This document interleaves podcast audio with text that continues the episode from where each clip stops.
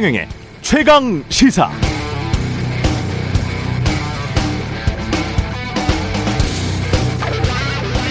네, 이준석 국민의힘 당 대표와 관련된 의혹을 처음 제기한 곳은 유튜브 채널 가로세로 연구소였는데요. 지난해 12월 이 대표가 현재 교도소에 수감된 기업인 등으로부터 2013년 성상납을 받고 금품을 수수했다는 그런 의혹이었습니다. 이준석 당대표는 관련해서 떳떳하고 문제없다는 입장을 수차례 언론에 밝혔고 그러나 국민의힘 중앙윤리위원회는 4월 21일 성접대 의혹이 제기된 이준석 대표에 대한 징계 절차를 개시하기로 의결했었습니다.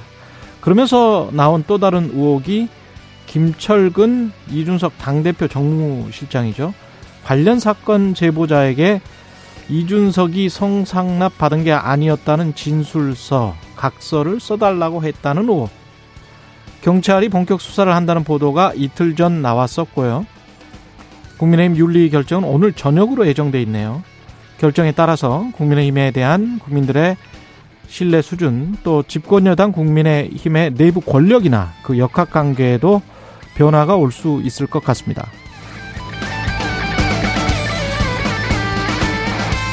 네, 안녕하십니까. 6월 22일 세상에 이익이 되는 방송 최경령의 최강시사 출발합니다. 저는 KBS 최경령 기자고요. 최경령의 최강시사 유튜브에 검색하시면 실시간 방송 보실 수 있습니다. 문자 참여는 짧은 문자 50원, 긴 문자 100원이 드는 샵9730 유튜브 무료 콩 어플 많은 이용 부탁드리고요. 오늘 최강시사 과학기술정보통신부 오태석 제1차관 연결해서 누리호 발사 성공 의미에 대해서 짚어보겠습니다. 행정안전부 경찰 지휘 조직 신설, 경찰국 신설과 관련해서는 더불어민주당 황운하 의원 연결합니다.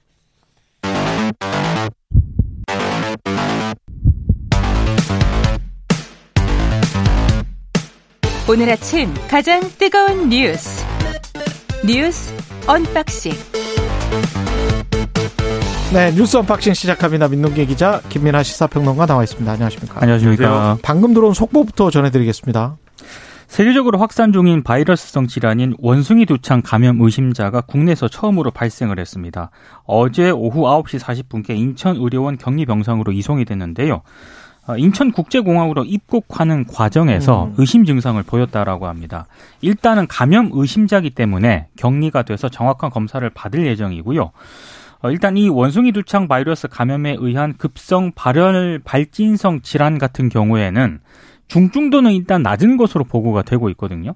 아, 호흡기 전파도 가능하지만 공기 전파는 흔하지 않기 때문에 뭐 코로나19처럼 전파력이 높은 질환은 아니라고 합니다. 음. 다만 WHO에 따르면 치명률이 3에서 6% 수준이기 때문에 무시할 수준은 아니고요. 어, 훨씬 높네요. 그렇습니다. 네, 특히 치명률은. 신생아, 어린이, 면역 저하자 등에서는 심각한 증상으로 진행될 수 있기 때문에 주의가 필요한 상황입니다. 예.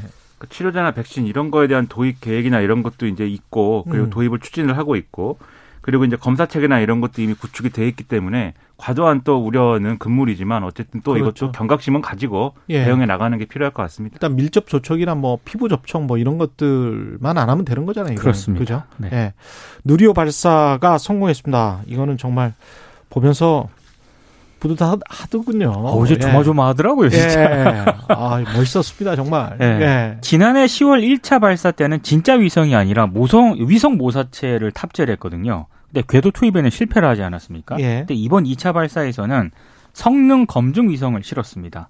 아, 일단 그 이상률 한국 항공우주연구원장은 성능 검증 위성이 예정된 고도 700km에서 분리가 됐고 첫 교신에도 성공했다고 밝혔습니다. 우여곡절 굉장히 많았는데 어찌됐든 일단 발사에 성공을 했고요. 어, 그리고 어제는 날씨라든가 여러 가지 상황도 굉장히 많이 도와줬거든요. 예. 어찌됐든 이번 성공으로 한국은 세계에서 일곱 번째로 1톤급 위성 발사 능력을 확보한 나라가 됐고요. 러시아나 미국 등이 주도하는 발사체 시장에 발을 디딜 수 있게 됐고, 특히 독자적인 우주 수송 능력을 확보한 그런 나라가 됐습니다. 이번 성공 뒤에는 물론 정부의 역할이 크긴 했습니다만 민간 기업들의 공도 좀 있었는데요. 물론 가장 큰 공은 여기 이제 연구에 참여한 그런 분들이죠. 예. 아 근데 앞으로 이제 민간 기업들의 공이 있었기 때문에 에, 특히 누리호 발사에는 300여 곳의 민간 기업들이 참여를 했기 음. 때문에 그동안 정부 주도 우주, 우주 산업에서 이번 발사 성공을 계기로 무게 중심이 민간으로 넘어갈 가능성도 있다. 뭐 이런 전망도 나오고 있습니다.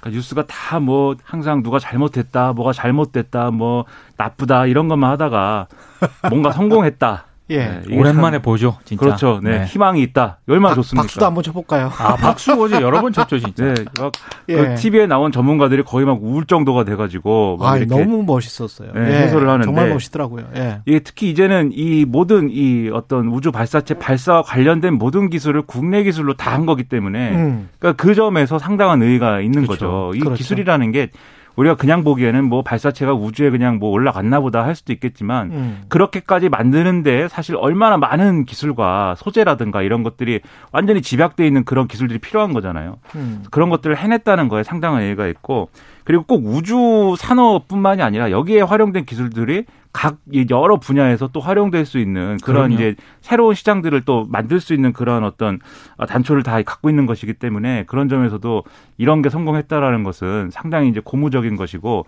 정말 계속 이 칭찬하고 기뻐하고 해도 모자람이 없는 그런 일인 것 같습니다. 이따 과학기술부 차관이 나오니까요. 한번 자세히 좀 들어보고 여러분이 그 문자를 보내주시는 여김춘단님은 누리호 기대하지 않았는데 정말 감격이었습니다. 이렇게 말씀하셨고 써니님 연구원들 한, 한국 항공우주연구원이잖아요. 예, 연구원들 그동안 정말 고생 많으셨습니다. 이런 말씀하셨습니다. 과학자들이 사람들에게 뭔가 특히 이제 아이들에게 꿈과 희망을 심어준다는 그렇죠. 게 네. 예, 어제 또 너무 그 좋은 것 같아요. 예. 발사를 지켜보는 많은 분들이 현재 계셨는데 아이들이 좀 적지 않게 있는 게 그렇죠. 눈에 띄었습니다. 예. 네. 저도 꿈을 가지게 됐습니다. 나는 한번 우주에 가볼 수 있나? 아, 저 그렇게까지는 아니고 네. 우주에 가는 것에 대한 더 많은 상상을 할 수 있게 됐다. 저는 상상을 해야 되니까. 아, 그렇죠. 그렇죠. 네. 예. 행안부 경찰 통제안이 발표가 됐는데 뭐 뭐라고 봐야 되죠? 일단 경찰은 예. 강하게 반발하고 있는데요. 일단 음. 핵심은 몇 가지로 요약이 가능합니다. 행안부 장관의 경찰 인사권의 실질화. 어, 특히 이제 이번에 그 권관을 발표한 게 경찰 제도 개선 자문위원회잖아요. 예. 자문위원회 입장은 경찰 고위직 인사 검증을 담당하던 게 원래 청와대 민정수석실이었는데 이게 폐지가 됐으니까 당연히 행안부가 경찰 고위직에 대한 인사 검증을 할 필요가 있다. 음. 이렇게 얘기를 하고 있는데 예. 그래서 권관을 보면은요. 경찰청장, 국가수사본부장, 이 후보 추천위원회를 구성하는 방안도 포함이 됐고 사실상 그 법무부의 검찰청 지휘 감독 시스템 있지 않습니까? 예. 이걸 그대로 차용했다라는 그런 평가가 나오고 있습니다. 음. 근데 좀 문제점이 가장 큰 문제점은 행안부 장관이 인사권을 고리로 경찰을 좀 틀어질 수 있다. 이런 우려가 나오는 게 가장 큰 문제점이고요. 어, 지금 시스템이 어떻게 돼 있냐면 법무부 인사정보관리단이 경찰청 등 고위직을 1차 검증을 하게 되면 행안부 장관이 실질적으로 이제 재정권을 행사하는 그런 구조거든요. 아. 이렇게 되면 정부가 인사권을 활용해서 경찰을 마치 직속 기관처럼 만들 수 있게 되는 것 아니냐 이런 우려가 나오고 있고 여기에다가 더 문제가 되고 있는 게 경찰청장을 포함한 일정 직급 이상의 고위직 경찰 공무원의 징계 요구권을요 행, 행안부 장관에게 부여를 했습니다. 아. 이렇게 되면은 예. 행정안전부가 만약에 이건 좀 부실 수사가 있다. 감독을 내세워 가지고 경찰 수사에도 관여할 수 있게 되는 것 아니냐 이런 우려도 나오고 있는데 특히 이상민 행정안전부 장관이 윤석열 대통령의 최측근이지 않습니까? 예. 네, 더 우려가 나오고 있는 상황입니다. 그러니까 이게 법무부 모델을 그대로 이제 경찰에 적용한다는 게 일단 검찰하고 경찰은 이제 다른 거고 음. 다른 이런 어떤 임무와 다른 어떤 뭐랄까요 업무 양태 이런 것들을 갖고 있지 않습니까? 근데 그대로 적용할 수 있는 거냐 상당한 의문이고 그리고 어 이게 법, 법무부와 검찰의 관계 그리고 행안부와 경찰의 관계도 다른 거잖아요 완전히 음. 그런데 이제 똑같이 적용하는 게 무슨 의미냐 상당히 의문이 제기가 되죠 물론 이제 문재인 정권에서 이른바 이제 그 검경 수사권 조정이라든가 그렇죠. 그다음에 이제 최근에 이제 입법이 된 이른바 이제 그 검찰 수사권 축소 뭐 이런 것들과 이 균형을 맞춰서 보면은 경찰의 권한이 지나치게 비대화돼 있다라는 건 맞는데 음. 그래서 이제 이런 우려가 있다 보니까 이전 정권에서 추진한 거는 어 경찰의 자치 경찰제를 도입하는 거였거든요. 이게 예. 시범적으로 네. 일부 도입이 됐는데 이후에 진도가 안 나가가지고 뭐 유명무실하긴 합니다만은 이걸로 경찰 권한을 견제할 수 있는 그런 체제를 만들자고 했는데 이건 완전히 그 반대 방향으로 이제 가버리는 그런 이제 시도기 때문에 여러모로 논란이 있어요. 그래서 오늘도 이제 신문을 쭉 보면은 뭐 한겨레 경향 이런 데서는 뭐 이거 철회해라 이렇게 사설을 쓰고 있는 것도 뭐 이런 상황도 있는데 조선일보의 경우에는 이게 조직과 권한이 커진 공룡 경찰 견제를 강화해야 한다는 데는 이론이 있을 수 없다. 사설에서 이렇게 전제를 하면서도 어. 이 행안부 장관이 경찰청장에 대한 징계 요구권을 무기 삼아서 수사에 개입할 여지가 있다는 우려가 나오는 것도 사실이다. 경찰 견제가 필요하지만 그걸 핑계 삼아서 정권이 경찰을 손아귀에 놓고 이용하려고 한다는 말도 나오지 않도록 해야 된다. 우려를 이제 표하고 있고요. 동아일보의 경우에는 사설에서 좀 더 이제 디테일하게 문제점들이 짚고 있는데 권고하는 현행 정보조직법과 경찰법의 입법 취지를 위배할 소지가 크다. 그리고 입법이 아닌 행정규칙을 통해 장관의 경찰에 대한 직접 통제를 보장하는 것은 입법 취지를 훼손하는 편법행위다라고 지적을 하고 있습니다. 그리고 이 경찰만 장관의 통제를 강화하는 것도 수사기관의 독립성을 강화하는 추세에 역행하는 것이다라고 음. 지적을 하고 있고 한국일보 사설의 경우에는 지금 이제 1991년 경찰법 시행 이래 독립 외청으로 운영이 되어 왔는데 경찰이 행안부가 인사 예산 징계권을 주고 통제하겠다는 얘기가 다름이 없다. 그리고 이게 앞서 말씀드린 이제 어 시행령으로 돌파하는 이런 이제 문제에 대해서 여서야대 국회 반대를 통해서 경찰 통제권을 강화하려는 꼼수다 이렇게 지적을 했고요. 또 정보조직법상에 지금 행안부 장관 관할 사무에 치안 경찰 이게 들어있지 않거든요. 이게 90년 네. 91년에 빼버렸기 때문에. 음. 근데 정보조직법 없이 이렇게 추진을 하면은 권한쟁의 심판이라든지 이런 법적 분쟁 피하기 힘들다 이런 지적들이 쭉 나오고 있고 대안으로 이제 이 한국일보의 경우에는 현행 국가경찰위원회의 경찰 통제 권한을 보장해서 푸는 게 순리에 맞다라는 지적도 하고 있고 음. 다른 신문들도 비슷한 이제 대안들 많이 얘기를 하거든요. 예. 그런 점에서 이 우려가 제기되는 거에 대해서 그러면 어떻게 이 우려를 불식시킬지에 대한 대안과 설명이 있어야 되지 않겠는가 이런 우려가 됩니다. 방금 저 91년 이야기 하셨는데 그때 생각해 보면 80년대 말에 왜 80년대 중반도 마찬가지였지만 내무부 치안본부 뭐 이런 게 있었잖아요. 그렇죠. 그래서 내무부 산하에 치안본부장이 나와서 뭐 탁하고 치니 역하고 죽었다 뭐 이런 말도 안 되는 거를 발표를 하고 그걸 그런 것 때문에 이제 민주화 항쟁이 일어나고 사실은 경찰이 내무부나 서울시에 완전히 종속이 되는 그런 상황이 었지 않습니까? 영화 1987에 보면 예. 정확하게 나와 있습니다. 음. 네. 그러니까 결국은 이제 문제가 되는 건 독소 조항 그리고 이걸 진행할 때 절차에 위헌성이 있는 게 아니냐 또는 법적 절차가 이게 올바른 것이냐 뭐 이 두 가지 정도로 나뉠 수가 있겠네요. 이 네. 전반적인 방향을 음. 그래서 이렇게 행정안전부가 틀어지고 가는 그런 모델보다는 지금 말씀드렸듯이 어, 경찰위의 권한을 이제 좀 더 이제 강화를 한다든가 그리고 이것뿐만이 아니고 여러 가지 통제 장치가 있을 수 있지 않습니까? 경찰이 했던 수사라든가 그리고 그 수사의 결론이라든가 경찰의 인권 침해라든가 이런 것들을 감시하고 견제할 수 있는 다양한 장치를 더 많이 만드는 걸로 풀어가야 될 문제가 있을 수 있는데 예. 그래야 풀 수 있는 건데 이렇게 가면 지금 말씀하신 대로 이제 내무부 치안본부 시절로 돌아가는 거 아니냐라는 반발이 이게 그냥 이 시민단체나 이런 쪽에서만 나오는 게 아니라 음. 경찰 내에서도 나와요. 그럼 그렇다고 한다면 이런 반발에 대해서 뭔가 이렇게 답을 줄 수 있는 이런 것들이 필요한데 지금 이, 이 우려가 이게 어제 처음 나온 우려가 아니지 않습니까? 한참 됐거든요. 이, 예. 이걸 추진한다는 제도, 제도 개선이가 이걸 추진한다고 그래갖고 계속 경찰이 직장 협의회별로 각 지역별로 입장 내고 한 게 계속돼 왔는데 음. 여기에 지금 이런 방법 무슨 반응이 없는 거거든요. 이 음. 문제에 대해서는. 그래서 뭔가 답이 있어야 된다. 경찰도 민주적 통제 방안에는 찬성을 하는데 예. 왜그 방식이 음. 왜 30년 전에 폐지된 해안부 산하의 경찰국 그 방식이 되어야 하느냐 음. 이 문제를 제기하고 있는 겁니다. 그리고 이전 정권에서 이제 자치경찰제 하기로 한 거에 대해서도 그 당시에 문무일 검찰총장이 이 검찰의 여러 가지 이제 수사권이나 축소나 이런 것들에 대해서 우려를 하면서 들었던 이유가 경찰의 권한이 지나치게 비대해진다는 거에 대해서 우려를 하면서 예. 그렇기 때문에 자치경찰제가 필요하다라는 게 그 당시 검찰의 이제 주장이었거든요. 예. 그러니까 이런 논의의 과정이 있었는데 이거를 거꾸로 푸는 거 아니냐 이런 지적으로부터 지금 자유로울 수가 없는 겁니다.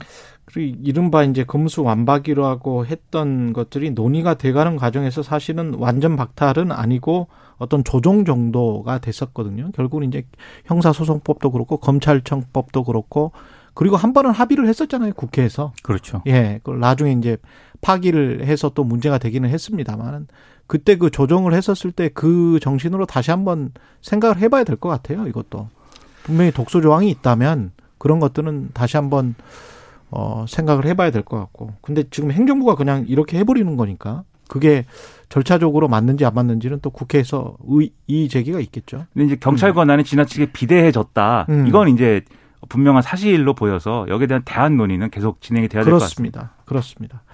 그리고 윤석열 정부 첫 부동산 관계 장관 회의를 열어서 부동산 관련된 대책을 발표를 했습니다. 발표를 했습니다. 일단 음. 핵심은요. 어, 여러 가지가 있겠습니다만은 어, 가장 큰 핵심은 2024년까지 전세값을 자발적으로 5% 이내로 인상하는 임대인 같은 경우에는 실거주를 하지 않아도 집을 팔 때 양도세를 내지 않습니다. 음. 그리고 최고 80%에 달하는 장기 보유 특별 공제도 받는데요. 세를 줄 때는 다주택자라도 집을 팔 때 만약에 1주택자면 상생 임대인으로 인정해서 같은 혜택을 준다고 합니다. 그러니까 한마디로 자격 요건을 다주택자로 조금 완화했다 이렇게 정리가 될 것 같고요. 그리고 규제 지역의 주택담보대출이라든가 규제 실거주 의미 완화 등을 통해서 매물 확대도 추진을 하는데요. 규제 지역 내에 주택 부인 목적으로 주택담보대출을 받는 경우에는 기존 주택을 처분해야 하는 기간이 원래 6개월이었거든요. 예. 근데 이걸 2년으로 늘리겠다는 거고요. 신규 주택 전입 의무도 폐지하게 됩니다. 그리고 분양가 상한제 실거주 의무 요건도 완화를 했습니다.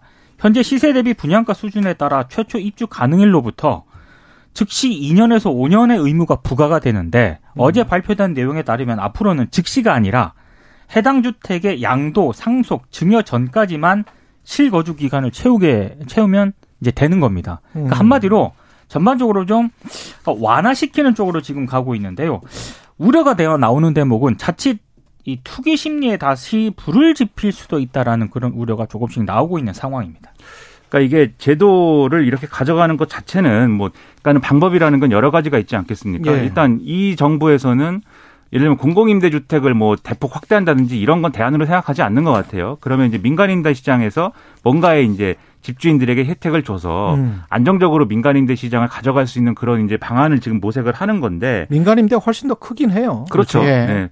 당연히 민간 임대 시장에 대한 어떤 대책 없이 지금 임대 시장을 안정화시킬 수 없는 건 당연한 것인데 음. 그래서 이제 이런 뭐 여러 가지 대책이 있을 수 있다고 생각하는데 우려는 분명히 제기가 되는 겁니다. 지금 민 기자님 말씀해 주신 대로 첫 번째는 이제 집주인들에게 어쨌든 이게 과도한 혜택이 주어지는 어떤 측면에서 지금까지 뭐 종부세 줄여주고 뭐 이런 연장선에 있는 그런 것처럼 보이기 때문에 이 집주인들에게 과도한 혜택 아니냐라는 지적이 하나가 있고 두 번째는 이런 혜택이 지금 보면은 결국 이게 갭투기나 이런 쪽으로 이어질 수 있는 거 아니냐라는 지금 우려가 있어요. 왜냐하면 이전에 문재인 정권에서도 처음에 이제 민간 임대 사업자에 대한 혜택을 계속 늘려가지고 음. 이런 것들을 민간 임대 시장을 좀 안정화시킨다라는 보관이 있었는데 그게 결국은 갭투기 무분별한 갭투기로 이어져가지고 그게 오히려 집값 상승의 어떤 도화선이 되고 이렇게 간 거 아니겠습니까? 그러면서 이제 부동산 정책의 대전제가 다 무너지고 뭐 이렇게 된 건데 이것도 마찬가지로 어 이게 민간 임대 시장을 활성화시키고 안정화시켜야 된다는 그런 당연히 있겠지만 비슷한 어떤 이, 이 어떤 이 과정으로 갈 수가 있기 때문에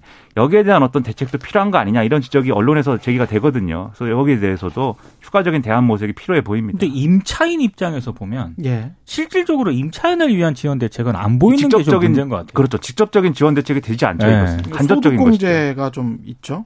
이 특정 소득 구간에 대해서는 뭐 월세랄지 전세 소득 공제를 그 확대하는 네. 네. 뭐그 정도가 있고 법인세 이것도 역시 이제 민간임대 아까 말씀하셨잖아요. 근데 민간임대를 가, 가장 많이 가지고 있는 것이 사실은 법인이에요. 개인들이 아니고 기업들이 굉장히 많이 가지고 있는데 그 법인세 추가가세 임대주택 양도시에 법인세 추가가세를 면제를 하겠다는 거예요. 그래서 주택가액 요건을 완화시켰습니다. 6억에서 9억 원으로 완화시켰기 때문에 그렇게 하면 이제 서울 수도권의 임대주택 공급을 촉진할 수 있다. 이게 정부의 생각인 것 같습니다. 전반적으로 봤을 때 저는 가격 인상의 우려나 이런 거는 없을 것이다. 이렇게 생각을 해요. 왜냐하면 저는 이 저 정책 때문에 뭐 어떤 시장이 막 변한다 이렇게는 생각하지 않거든요. 문재인 정부 때도 마찬가지고 지금 정부도 마찬가지고 시장의 다양한 요건들 중에 요인들 중에 하나입니다. 정부의 정책이라는 것은. 근데 저 좀 조심스럽게 접근한다는 측면은 사실은 좀 칭찬을 하고요. 좀 음. 조심스럽게 접근했다. 그리고 첫 번째가 임대차 시장 안정 방안을 첫 페이지로 보도 자료를 냈더라고요. 이랬 이랬었어야 되거든요.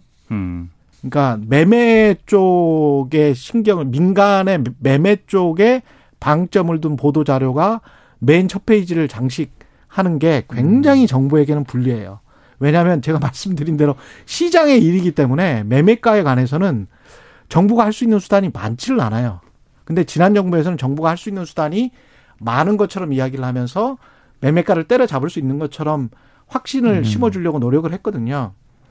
그런 것들은 지난 정부의 실책을 되풀이하지 않으려고 하는 것 같고 다만 그 관계장관 회의를 시작하면서 경제부총리가 새 정부 출범 직후부터 뭐 서민 주거 안정이라는 목표를 내세워서 뭐 노력을 많이 했기 때문에 지금 주택 매매나 임대차 시장이 안정세를 유지하고 있다 이런 대목이 첫 번째예요. 이것도 역시 말이 안 된다는 거죠. 그러니까 그렇죠. 이한 달 반 됐고 정책은 아무것도 없었잖아요. 그렇죠. 실시한 정책은 지금 이제 앞으로 어떤 정책을 실시하겠다는 건데 그 정책 효과가 나오는 거는 보통 경제학에서 보면 행정학에서도 뭐 6개월이나 1년 음. 통상적으로는 그렇고 뭐 나중에 그더그 기간이 길어질 수도 있는 것이거든요. 시차가 더 나올 수도 있는 것이기 때문에 이런 식의 어떤 뭐랄까 정부를 스스로 자화자찬하는 근거 없는 자화자찬. 예, 네. 근거 네. 없습니다. 이런 거는 근거는 없는데 시장을 좀 굉장히 조심스럽게 보고 있다. 그래서 할 수 있는 게 많지 않으니까 임, 임차 시장부터 어, 어떻게 하면 최대한 해보겠다라고 하는 그런 조심스러운 자세는 맞는 것 같고요. 그리고 현실적으로 예. 판단해야 되는 거죠. 이른바 현실적인 판단인 것 같아요. 그렇죠. 윤석열 예. 대통령이 후보 시절에 이제 임대차 3법에 대해서 완전히 음. 되돌릴 것처럼 막 이렇게 선거 그렇죠. 캠페인에서는 얘기를 했습니다만 음.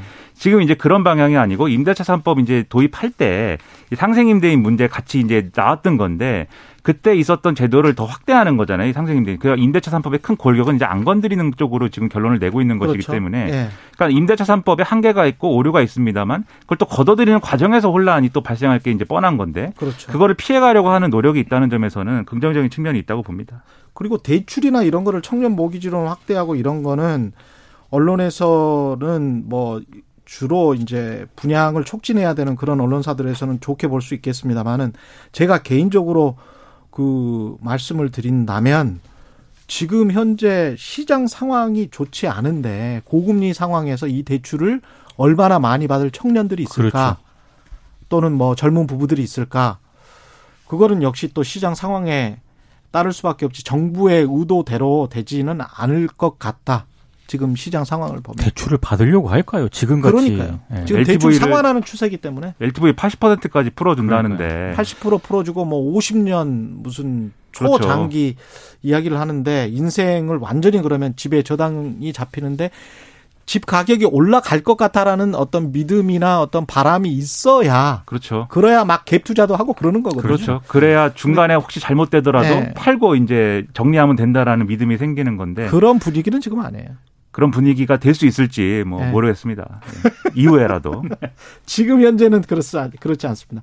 뉴스 unboxing 민동기 기자 김민아 평론가였습니다. 고맙습니다. 고맙습니다. KBS 라디오 최경영의 최강시사 듣고 계신 지금 시각 7시 43분입니다.